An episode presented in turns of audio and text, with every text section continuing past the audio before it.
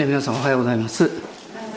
あのジェイさんの賛美は え、いつも思うのはメッセージがあるなといつも思うんですね、まあ、神様と私たちに対する喜びでもありますけど、え、神様の心のメッセージがその賛美の中で、え、いつも語られているなというふうにあの感じております。ありがとうございました。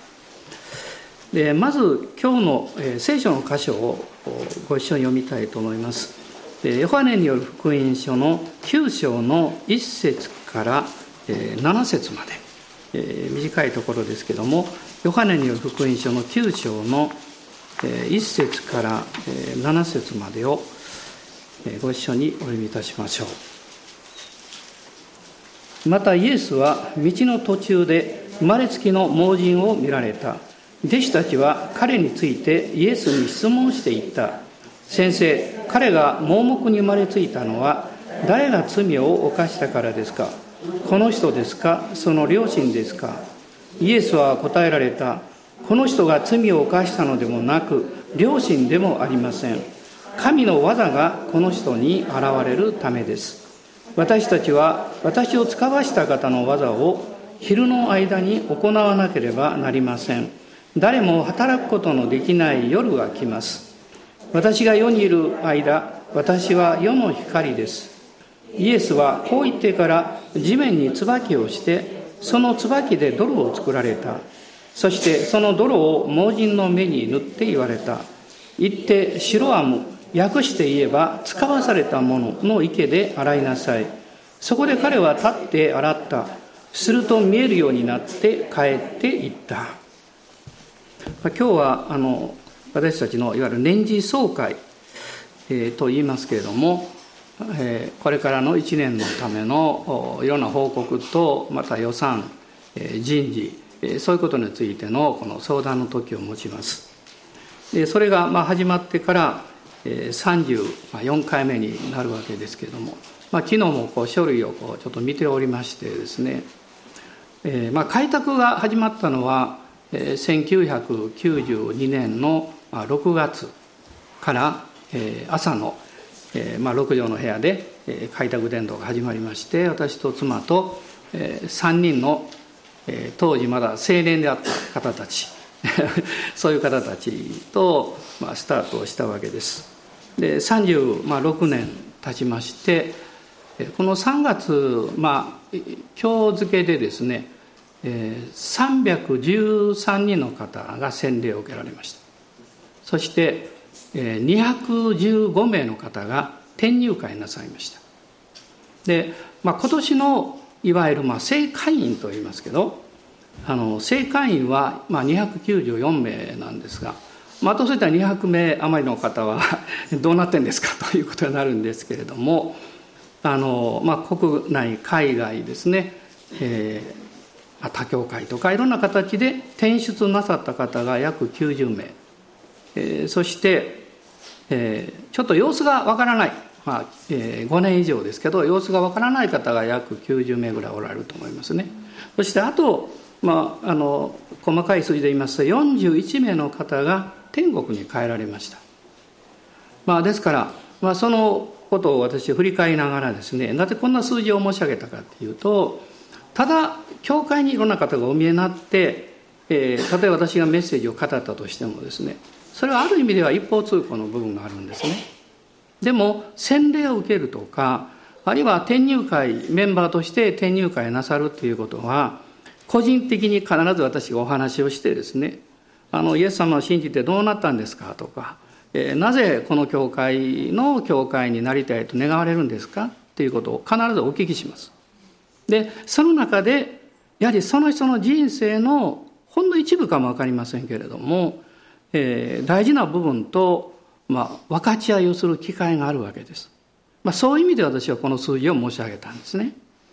で、まあ、そういう、まあ、500、まあ、メンバーとして加わってくださった方は、まあ、500数十名になるんですけど、でも、あの、お一人お一人のことは、私は全部覚えてませんけれども、そのお顔や、あるいは、あの、共通していることを思い出すんですね。まあ、それは、大なり小なりあるんですけど、人生というのはみんな問題があるんだということです。悩みのない人は誰もいない。あるいは、あの、その病があったり、家族のことがあったり、あるいは、え、大切な存在を失ったり、まあ、そういう経験の中でですね、人はこの悩みを持って何かを模索してるわけですね。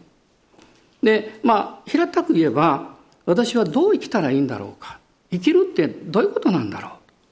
人は考えるわけです。でそれは人間しか考えないと思いますよ。でどうして生きるのか何のために生きるのかというその問いかけの背後には死ぬということを意識してるわけです。で死というのがある。まあ、これはあの言葉に出す人もいるし出さない人もいます。まあ、日本では、まあ、私子供の頃はあまり死ぬとかそんなこと言うなとか言われてですね、まあ、そういうこう風潮があるんです。でもこれは統計100%の問題なんです。人は必ず死ぬんです。でも、そのことを考えた時に無意識のうちにですね私は生きてるってどういうことなんだろうと思ってしまうわけですね。私は18歳の時に幸い教会に行ってイエス様を信じるという経験をしました。まあ、その中であのだからといって生きることの悩みがなくなったわけでもありませんしあの死ぬ死ななくなったとかそんなことじゃないんですよね。でも死ぬということも恐れる必要がないということ。それは人生の最後の一つの通過点であってその先には、えー、天国があってそして永遠の素晴らしい人生というものがあるんだということを信じることができます。でも今現在この生きている中でですねやっぱり幸いなことは幸せであるということです。あの幸せっていうことはイコール悩みがないとか問題がないとかそういう意味じゃありません。問題も悩みもありますね。でもそれを不幸とか不平の材料にするんではなくってそのことが逆に幸せを生み出していくわけです。例えば友達と道を歩いていてですね、えー、なんかお腹すいたねってなんか食べようかってお前お金持ってるって。うん、まあ100円ぐらいしかないわってなってですね。あ、僕はたまたま1000円持ってるから、あそれじゃあ2人でまあ1000円ぐらいのものを食べようかって言って、まあお店に入って、えー、何か小さなものを食べたとします。その時どうなんでしょうか？なんで1万円持ってなかったんだろうと嘆くんでしょうか？ほとんどはそうしないと思います。そのわずかなお金ですけれども、2人で一緒に、えー、楽しい食事ができて、その量とか内容ではなくてですねそこで生きるということを共有できたというその喜びはお金には代え難い逆に言えばお金なくてよかったねという場合もたくさんありますで物や良い環境は必要ですけども時としては人間らしさを私たちから奪っていきます。そして人間をある意味で自己中心の考え方に追い込んでいくというそういうことも起こるんですね。私はその多くの方々皆さんも含めてですけれどもこの人生の中にあることをこう出会ってきて人はみんな悩んでるんだなってみんな問題があるんだな。もちろん自分もそうですけどそういうこと分かりました。もう一つのことはイエス・キリストというお方と出会う時に希望が与えられる。もちろんある問題の答えもあります。でも本当は答えっていうのはあってもなくてもいいんですよ。というのはですね人生っていうのはどんどん継続していきますからね。でも大事なことは、そこに希望があり、また平安があり、喜びがありですね、チャレンジがあるという、こういう人生というのを私たちは自分の人生の中で再発見するわけです。まあ人のこの生活の中で非常に大きな影響を与えるのは言葉なんですね。どういう言葉を聞き、またあなたがどういう言葉を語るかっていうこと。まあ、今日もジェイさんが、えー、もう亡くなられたお父様のことを感謝していらっしゃいましたけど私もそれを聞きながらですね数年前に天に召された父親のことを思い出しました。ね、もっとありがとうって言っときゃよかったなとかいろいろ考えるんですね。いや、そんなん言えるかって腹が立つかもしれない 場合もあるかもしれないけど、でもやっぱりこう、こう全体として考えるとですね、そうなんですよね。まあ一人の姉妹が、えー、長くアメリカにおられて日本に帰ってお父さんと和解をしたいという、まあ、自分がクリスチャンになられてですね戻ってこられた時のことを、まあ、随分前に聞いたことがありますでもこう飛行機乗りながらですねその感動が来ない。何か顔を合わせてもなんでもうという気持ちにならないんだろうかというそういう不安があったそうです。ところがね素晴らしいですね。飛行機がもう日本に着くその直前にですね一つのことを思い出したそうですね。それはお父さんに肩車されている自分の姿だったんだそうです。その時にねもう何とも言えない喜びが湧き上がってきたんですって。愛情が湧き上がってきたんですって。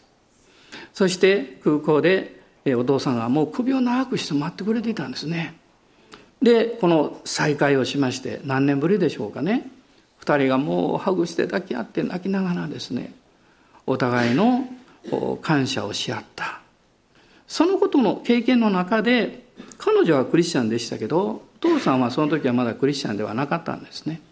でも後に何年間の後にクリスチャンになられましたでその一つのきっかけ私は直接お聞きしましたけどこういうふうにおっしゃってましたあの娘の人生を変えることができたのは本当の神様だと言いました。ね、私は考え方を変えることはある程度できるかもわかりません。でも生き方を変えるっていうのはその人の人生そのものがこう変えられていかなきゃいけない。で彼女はなぜどうしてそれが変わったのか。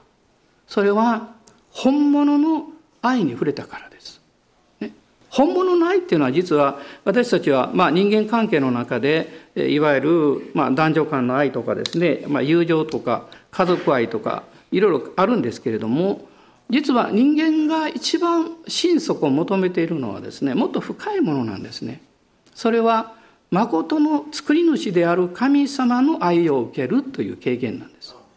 それがないと友達同士や夫婦や家族にどんなに愛情が満ちていても人間はやっぱり虚しいんです。どこか何か足らないっていう経験を持ってるんですよ。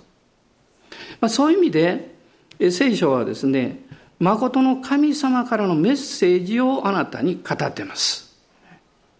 しかもそのメッセージは、イエス・キリストというお方、神が人間としておいでくださった方を通してのメッセージです。だからこれは力があるんですね。で、どういうメッセージか。あの、私は三つの言葉でいつも考えています。一つはですね、イエス様は、またあなたに対する誠の神様をこうおっしゃってるんです。私はあなたを愛しています。誰が何と言おうが、私はあなたを愛してます。これが大事なメッセージですね。そして、二つ目のことは私はこういうふうに思ってるんですけど、あなたは大切な人なんです。あなたは大切な存在なんです。聖書にも、私の目に高価で尊いと書かれています。あのまあお母さんがですね小さな赤ちゃんや幼児を見る目というのは特別ですね。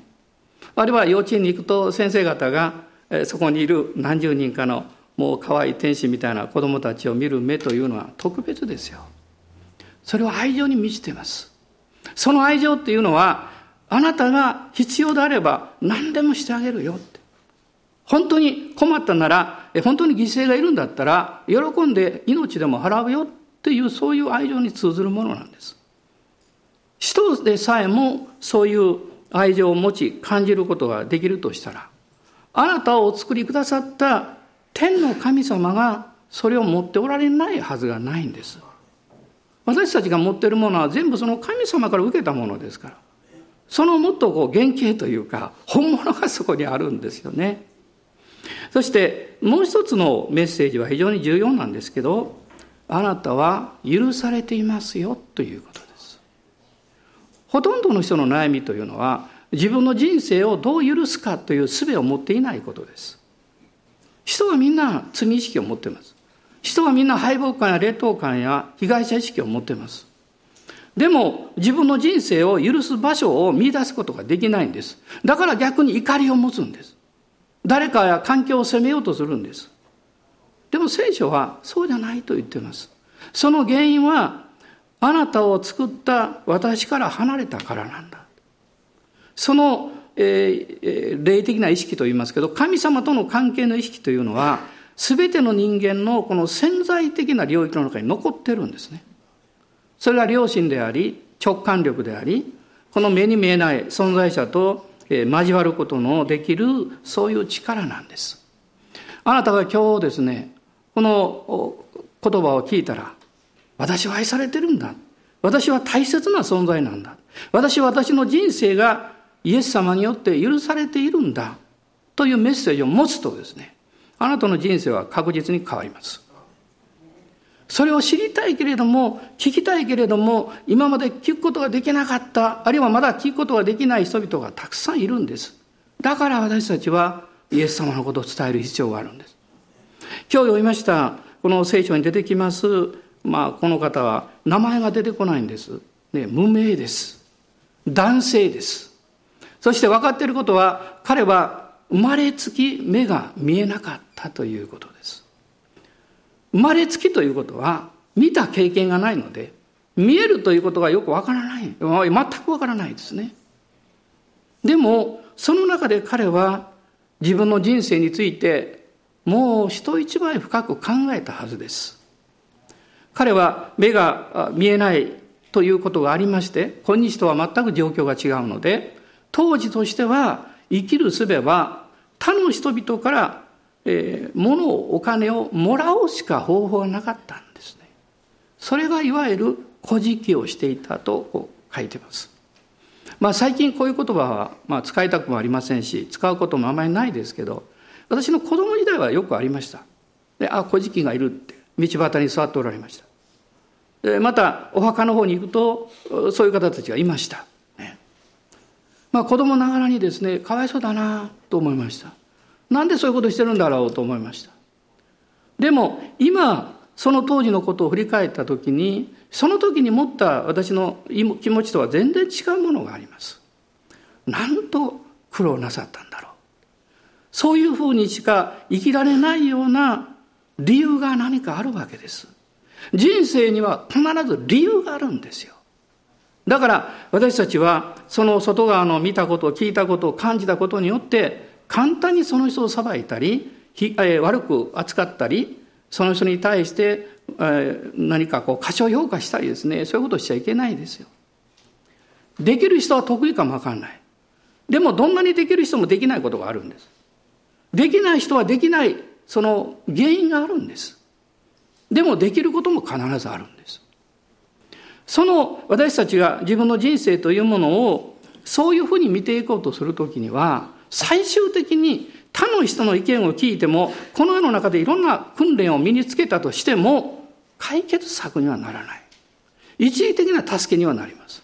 あなたの人生にある程度自信を持たせることはできるでしょう。でも最終的な結果は答えじゃないんですね。最終的なものは、作り主の手に戻るということなんですよ。だって何でもそうですよね。私はあの犬とか猫とか飼ってません。でも時々誤解されるんです先生嫌いなんですかって そんなことないですよあの結構私犬や猫に好かれるタイプなんですあのよその家に行ってね初めてそこに犬や猫がいてもね割と仲良くなるんですあの本当ですよ。あのあの何人かの方のうちにも行ったことありますからね。噛みつかれたことはないです。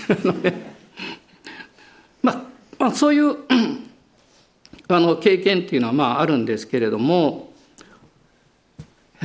何を言おうとしたのか。年齢でしょうかね。もう瞬間的に忘れちゃうんですね。何を言おうとしたのかなと思って。あのでもあの、まあ、言いたいことはですね人がそういう、まあ、寂しさや問題というのをこう持ってるんですねで、まあ、イエス様がこの箇所を見ますと弟子たちと、まあ、あの道の途中でこの生まれつき盲人の方をご覧になったというふうに書いてます。道の途中っていう言葉がすごく私は心に残るんですね。ゴールがわからないっていうことです。何のために生きてるのかわからない。あるいは何のために自分の人生の目標をどう持っていったらいいのかわからない。ほとんどの人は道の途中で座っています。座るっていうのは生きることを表します。人生を表します。でもそこにイエス様が来られた時、あなたは変わるんですよ。彼はおそらく、まあ目が見えないんですけれども、耳はすごく発達していたはずですね。もうその彼の前をたくさんの人が通過していくわけです。その会話を彼は聞き、そして心の中にずっとそれを止めていたはずなんです。その中に不思議な会話があったんでしょう。ナザレというところにおられるイエスという人物。どうもこの方は救い主メシアらしい。この人は罪人と言われている人々の中にも入っていくし、病人を癒し奇跡もなさる。何よりもものすごく愛に満ちた方だ。彼はそういう評判というものを聞いていたでしょう。あの、まあ時々その自分の歩みを振り返ってもう思うんですけれども、人は自分の生活の中に弱さや問題があるということを素直に認める人は大体優しくなります。でもそういうものがあっても認めたくない人あるいは強がりを言う人あるいは他の人と比べて自分の方がましだという考え方をしようとする人は残念ながらあまり優しくないですね。逆に絶えず誰かを非難するような傾向を持っています。自分のいわゆるこう優越感というかそういうものを保ちたいというのはどっかにあるからなんですね。どうぞ誤解しないでください。今それ言ったのがあなたのことであってもあなたを責めてるわけじゃありません。あちょっと安心したと思うかもしれません。それは私にもあるからです。ね、自分の中にあるものしか語ることはできません。自分が経験したことしか話すことできません。だから正直に言ってるだけなんです。でも、その道の途中で、えー、本当は知りたいんだっていう問いかけがあるんですよ。私は何のために生まれて、何のために生きていて、私の人生のゴールはどちら向いていったらいいのかって。おそらく、例えばですね、起業家の方がおられて、ビジネスで大成功なさったとします。でも、そういう成功を収めた人は分かってると思います。これは人生のゴールではないということです。あるいは何か学ぶことが得意で、頭が良くってですね、あの、いろんな学位や、そういうものを身につけている方もおられるでしょう。でも彼らは分かってるはずです。知識は人を満足させることはできない。この科学や知識は神が創造なさった全宇宙の被造物の中で説明できる範囲だけなんです。そうですよね。説明できないことは分からないという領域なんです。でも全能者である神は分からない領域のことも知っておられて、あなたが分からないということを認めることを求めています。なぜですか？私たちは自分がわからないことがあると分かった時に正直になれるからなんです。謙遜になれるんです。そして私にも助けがいるんだということを言える人は必ずキリストと出会います。このイエス・キリストと出会った時にさっき申し上げたんですけどどんな人でも力を受けます。人生の方向性を見出すことができます。私は25年間調教派という働きをしてきましたこの教会の方たちもたくさん出会ってきましたけどそれ以外の方たちともものすごいたくさん出会ってきました。そしていろいろお話をしました。そしてその中でいつも感じたことは同じ人は2人といないんだということです。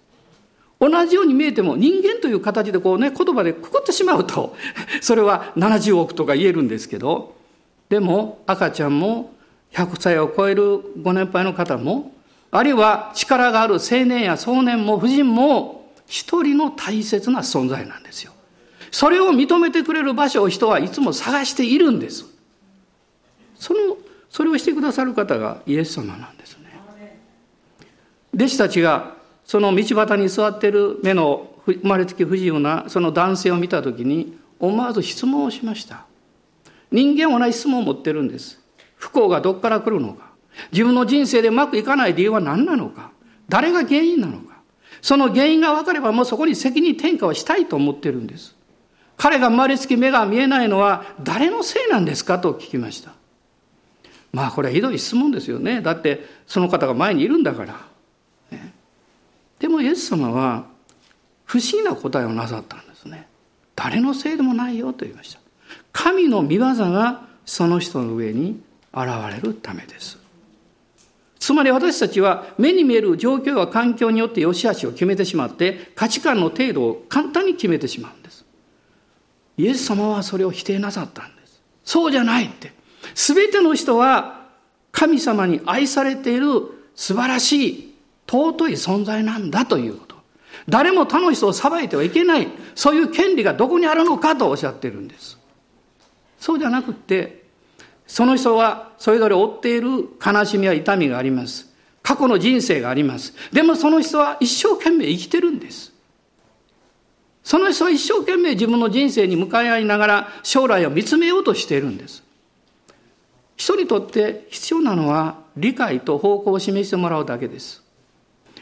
何かを助けてほしいと思っていても、それで助けにはならないということを知ってるからです。イエス様はここで、神の技が現れるとおっしゃいました。つまりこの生まれつき、この目の見えなかったその男性に対して、あなたの人生は素晴らしいよって、あなたの人生しか歩めない人生があるんだよと言ってます。そしてあなたの人生にも先があるんだ。私たちがえ良い将来を期待して生きていこうとすれば、現在の自分の人生を受け入れる力を持つ必要があります。今のあなたの人生、生活を受け入れられなかったら、あなたは将来に希望を持つことは非常に難しいです。でも、今の自分の人生を受け入れるための一番の問題は、どういうふうにして自分の過去や自分の人生を許すことができるのかということです。まあ、嬉しいことや感謝のことを振り返ったら力が出るでしょう。でもそれ以上に思い出したくないことや、自分にとっては不幸に感じられることや、自分はなんてダメな人間だろうと感じてしまうようなことは山積みされています。どうなるんですか？皆さんはゴミの山をご覧になったことはありますか？フィリピンにね、有名なそういうスモーキングマウンテンっていうのはありますけど、実は私子供の頃近くに大きな広場があってですね、ある時期そこはゴミの山だったんです。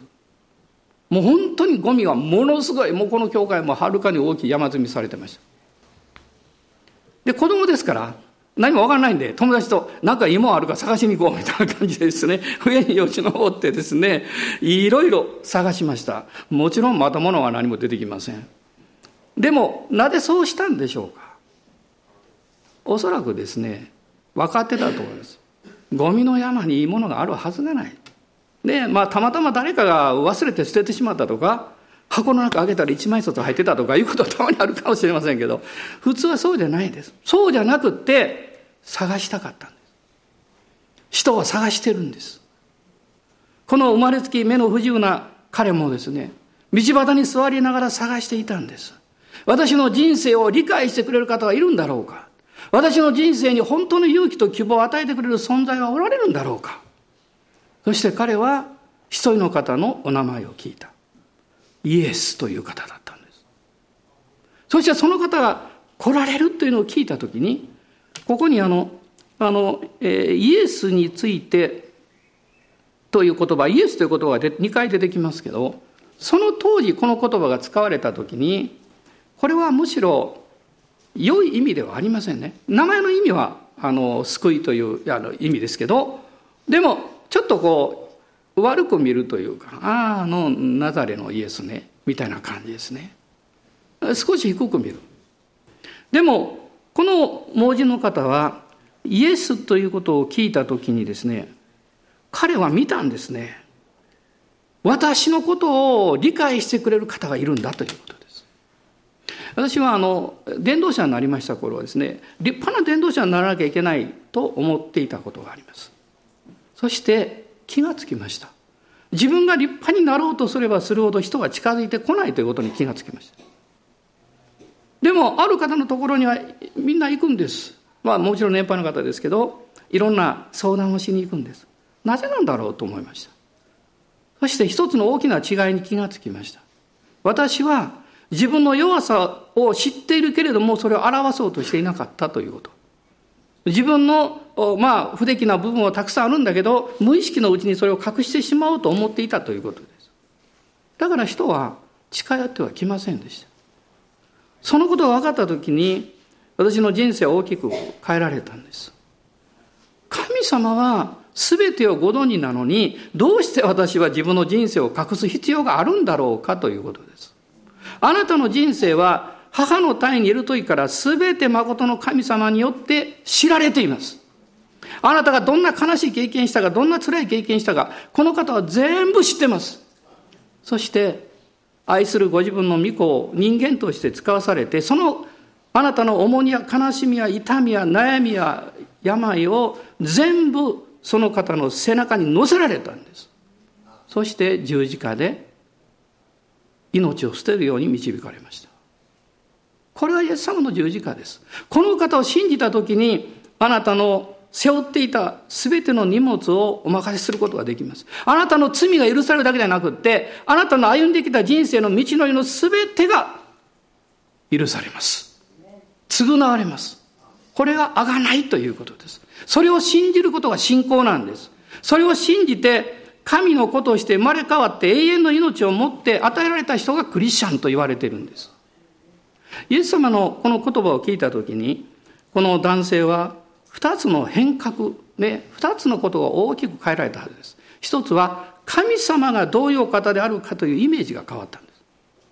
今までは神は清い高い基準を持ってるから自分なんか受け入れられないし、愛されてるはずがないと思ってたでしょう。逆に、ある意味では神を信じてるユダヤ人ですから、でも心の深いところでは呪っていたかもわかりません。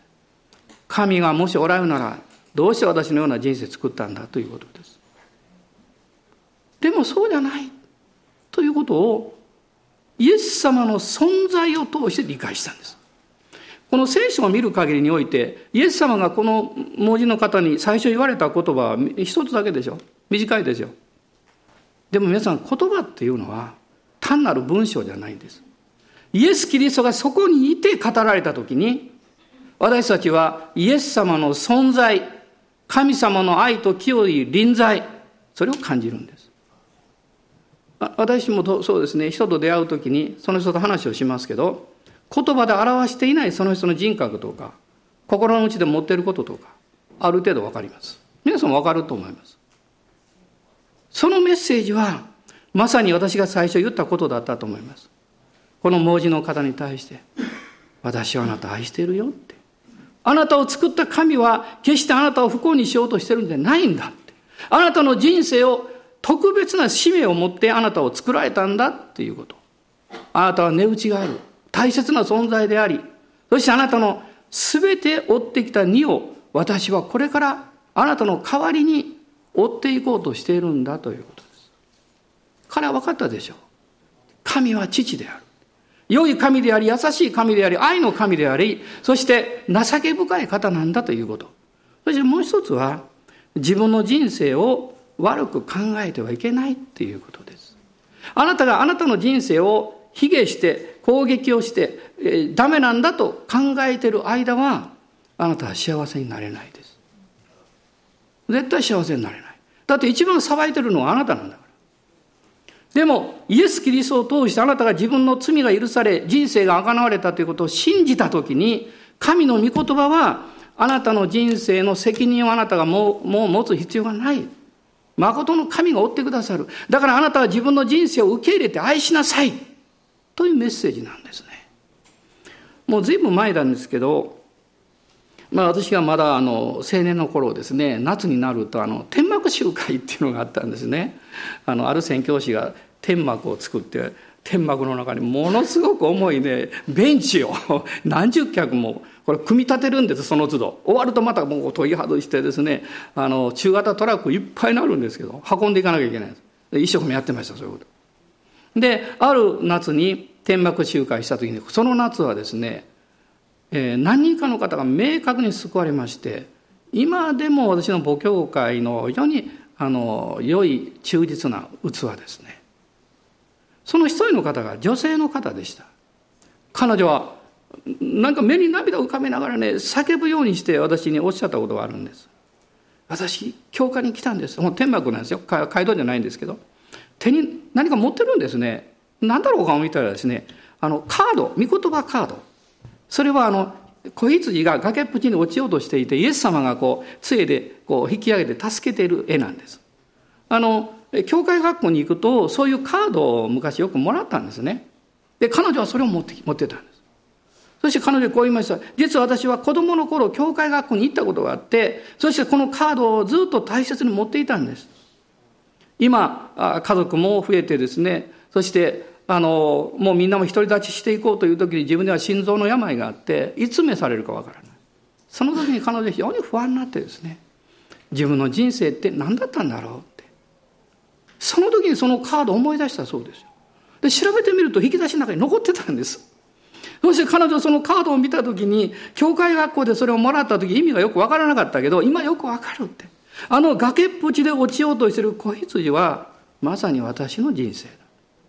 私なんだでもイエス様がその杖ですくい上げるようにして私の人生を今引き上げてくださる。ならば今この時私はイエス様のところに帰らなきゃいけない。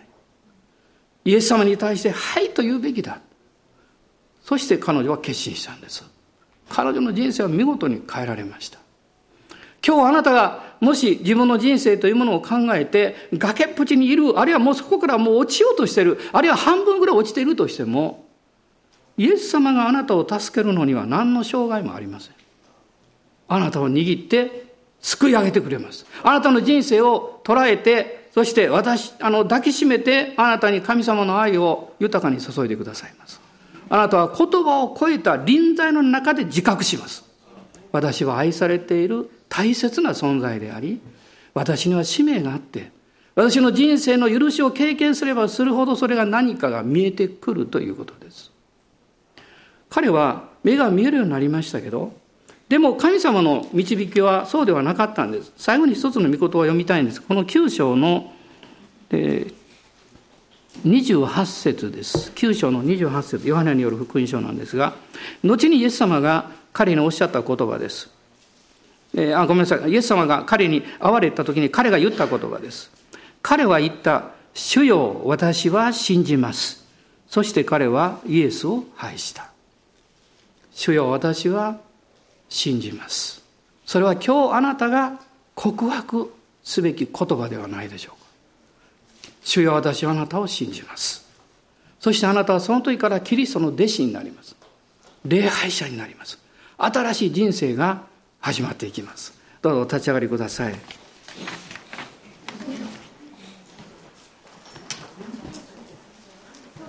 アーメン感謝します。アーメン今もし初めての方がいらっしゃってもあるいはインターネットで初めてメッセージを聞かれる方がいらっしゃったとしてもこの最後の言葉を告白してみたらいかがでしょうか「主よ私は信じます」一緒にどうぞおっしゃってください「主よ私は信じます」アーメン。感謝します。アーメン。今一緒に主をあがめましょう。クリスチャンの方たちもあなたを愛してくださっている方を心から礼拝しましょう。あなたが他の人を救うことはできません。しかしこのお方の素晴らしさによってあなたの人生が変えられていけば神様の愛があなたを通してその人々に触れていくでしょう。渇きを与えるでしょう。そして求めを与えるでしょう。私もイエス様と出会いたいという。願いをきっと与えてくれると思いますそしてその人は必ず言います主よ私は信じます何十年経ってもね私は諦めてはいけませんあなたもあなたの家族も救われますあなたの友も救われますあなたは愛されてるからですあなたは愛されてるからです。どうぞこのメッセージを今日しっかり心の中に持っていってください。キリスト教のことも教会のこともよく分かんないけど一つ分かったことがある。私は愛されているんだと。アーメン。感謝します。アーメン。感謝します。アーメン。君は愛されるため生まれた。君の生涯は愛で満ちている。もう少しちょっと上げて歌いましょうか。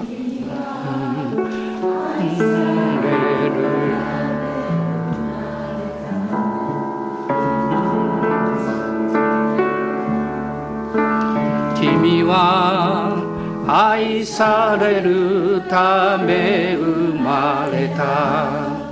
君の生涯は愛で満ちている君は愛されるため生まれた。君の生涯は愛で満ちている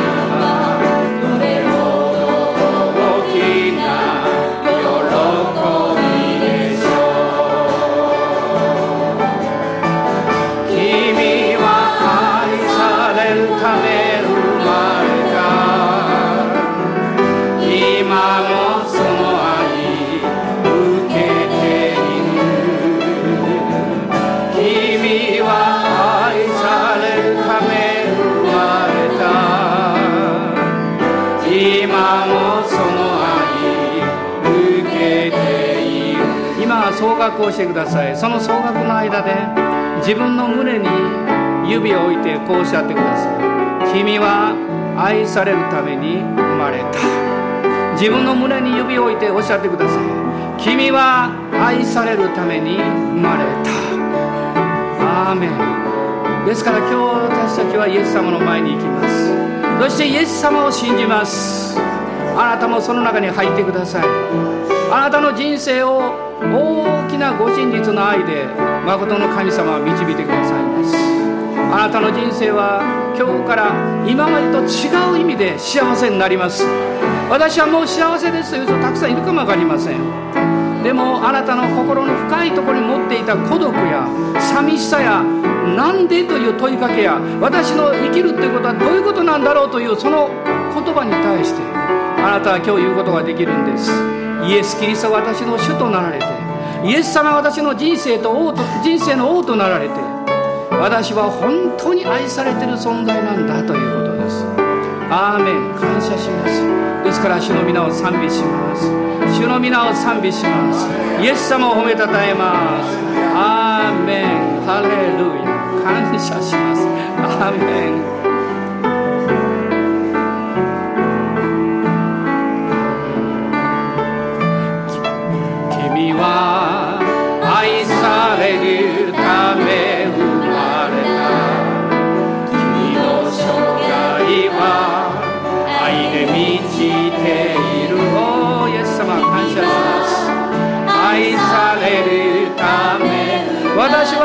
愛されているイエス様を心から信じようという方大きく手を挙げて賛美しましょう。大きく手を挙げて賛美しましょう。永遠の神の愛は我らの愛の中で。主よ人生の痛みを癒してください。心の中に持っている悲しみを癒してください。なぜだったんですかという問いかけにあなたが堂々深いご真実な愛で包んでください。たとえ答えがなくってもあなたに愛されていてあなたが全てのことを知ってくださっているということが分かれば私たちは勇気を持ちます。アーメン。君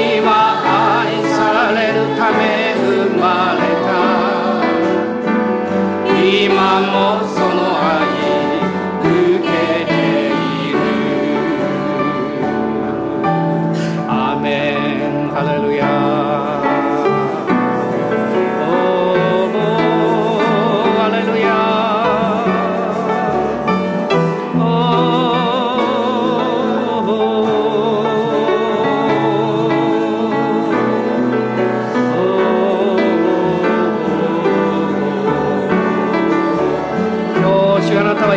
っしゃいます。触れていらっしゃいます。アーメン。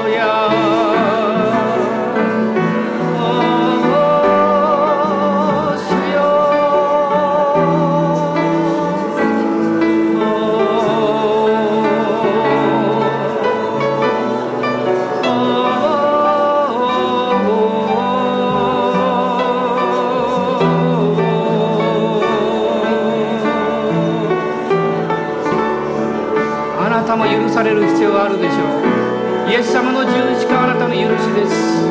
主よ私は信じますと告白してください。あなたの人生の許しを受け取ってください。永遠の命を受け取ってください。あなたは滅んではいけないんです。あなたは神様の愛の中に生きるべきです。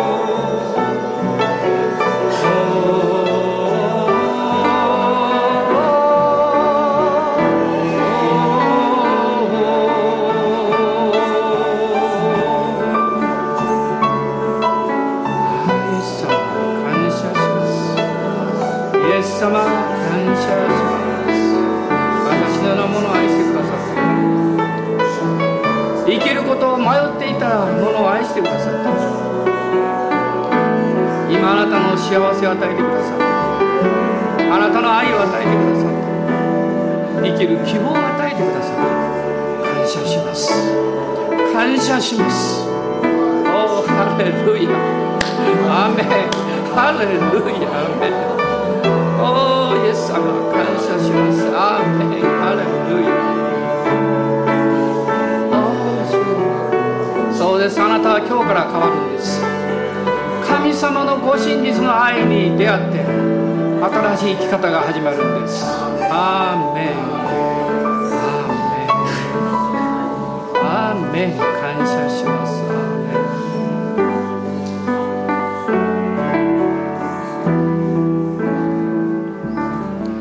神様に大きな拍手を捧げましょう。アレルヤ感謝します。アーメン。感謝します。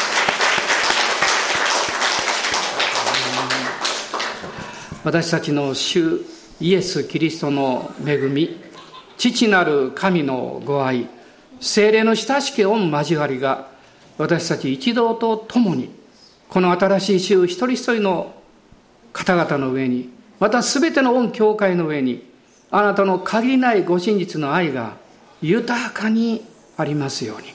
アーメン